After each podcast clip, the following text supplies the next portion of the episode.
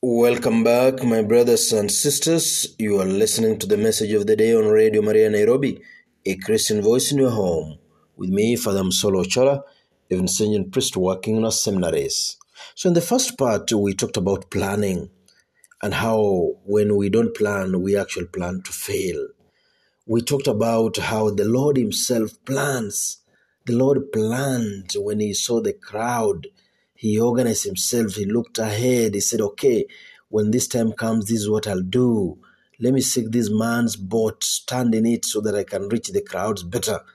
He planned. And so a challenge to each one of us how we plan our lives, how we plan our events, how we plan uh, what we do. Yes, we have to pray every day. And we say every day that we have to pray as if everything depends on God. Yes. But we have also to work I dare say we have also to plan as if everything depends on us planning. And in this in this second part, my brother, we want to, to just see how uh, uh, people, humanly speaking, how they plan, how we do it, how we do it. We look at athletes; they have to go through days and months and even years of preparation they have to do exercises, they have to put their bodies in shape, they have to do practices uh, very early in the morning, very late in the evening, during the day to make sure they are ready. They are planning for the big event, ready so that when the day to rest, when the day to compete comes, they are ready. They are ready and raring to go. They have planned. If they have not done it, they will not compete. They'll have muscle pulls, they'll not even be able to do it actually. So they plan. That's how they plan.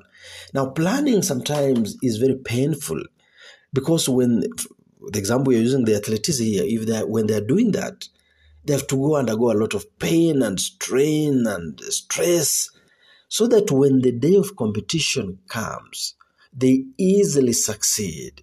They do not now go through the pain again because I've already gone through the pain during practices, so that the day comes and they go through like with military precision to success. Look at the military, for example, or the police during national celebrations. They are putting up uh, parades.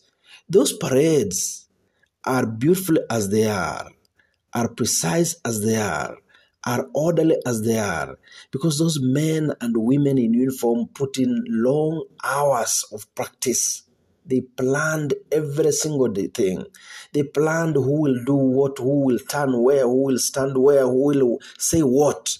Everything is planned for, without which they cannot go on parade. Plan. If you did not participate in that planning, then you don't partake in the parade itself. Planned. Ordinarily, that's what they do. Even the choir in our parishes, in our churches, the choir, they have practices, they meet long hours, odd hours sometimes. They, they test the voices, they test their skills of playing, playing the instruments. They have to sing, they have to sing, they have to do what we call plan for the mass. They have to go through the mass from the start to the end, planning. The choir master would ordinarily say, if you did not come for the practice, then you are not coming to sing on the occasion. During the occasion, you can't come. Can't come to sing during the Sunday Mass if you didn't go through the practice. Why? Because we don't want confusion on that day. Everything is planned for. They go through the voices, they go through the stages, they go through the Mass. Everything is planned for. Planning. Ordinarily, that's what we do. Now, since we do all this as human beings in things that are not even related to our faith, and some things that are related to our faith, we therefore challenge ourselves in this second part. How best are we planning for our tomorrow? Our tomorrow here, I mean our eternal life. How best do we plan for our eternal life?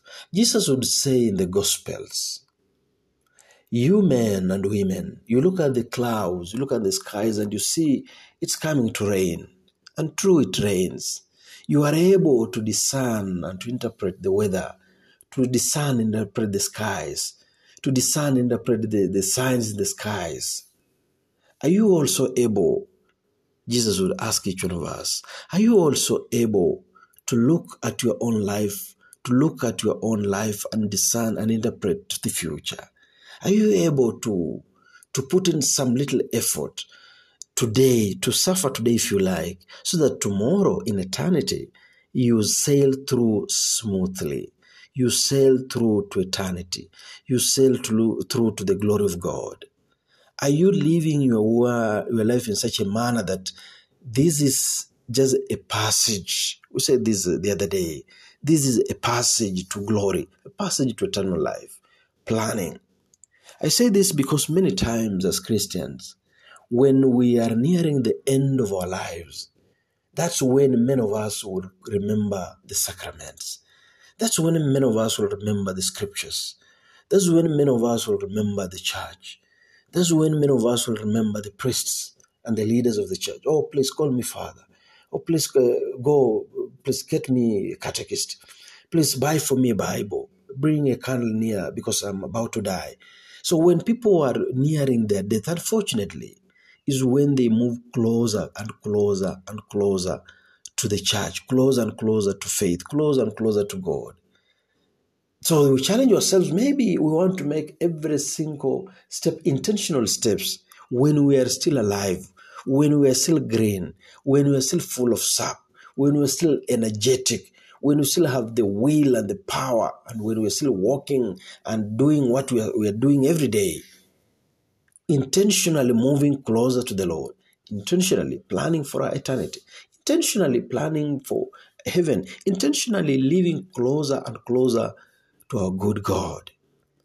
Because sometimes we live as if we reject the sacraments. I know we don't do that, but sometimes we live, it seems as if we have rejected the sacraments. Oh, come and solemnize your, your marriage in the church. I don't want that. Until when somebody is closer and closer to dying, is when they say, Please call me the priest to solemnize my marriage. Or please come and be baptized. No, I don't want that. Until somebody is closer and closer to dying, say, Please, now the person is begging. Call me the priest. I want to be baptized. Come and receive the Eucharist. No, no, I don't want. I'm living my life. I'm swallowing other things until the person is closer and closer and closer to and say, Please call me the priest. I want now to receive the Eucharist. I mean, the challenge we have, therefore, is when we are still this energetic, when we are still this green, as I say, or the same as the psalmist says, we are still this uh, full of sap, when we are still as energetic as we are today, how is our lives? Have you or are you trying to put your life in order with the Lord? Are you trying to put everything in order? Jesus, even in the in the Bible, puts a beautiful parable in the scriptures, in the, the, the Gospels. Reconcile with your enemy while still on the way. As you are moving towards the reconcile with your enemy. Do not allow yourself to reach the courts. In other words, in other words, make peace with your enemy today when things are still okay. Plan for it today when things are still working better. Do not allow yourself to be a last minute person. You are listening to the message of the day on Radio Maria Nairobi, a Christian voice in your home. Let us pray. Loving Father, we thank you for the gift of this day. We pray that you continue to fulfill our heart desires. We pray that you continue to bless us, bless each one of us, bless our families. Give us your Holy Spirit to enable us to look ahead, to enable us to plan, to enable us to live for you. We ask that you bless us now as you always do, in the name of the Father, and of the Son, and of the Holy Spirit. Amen.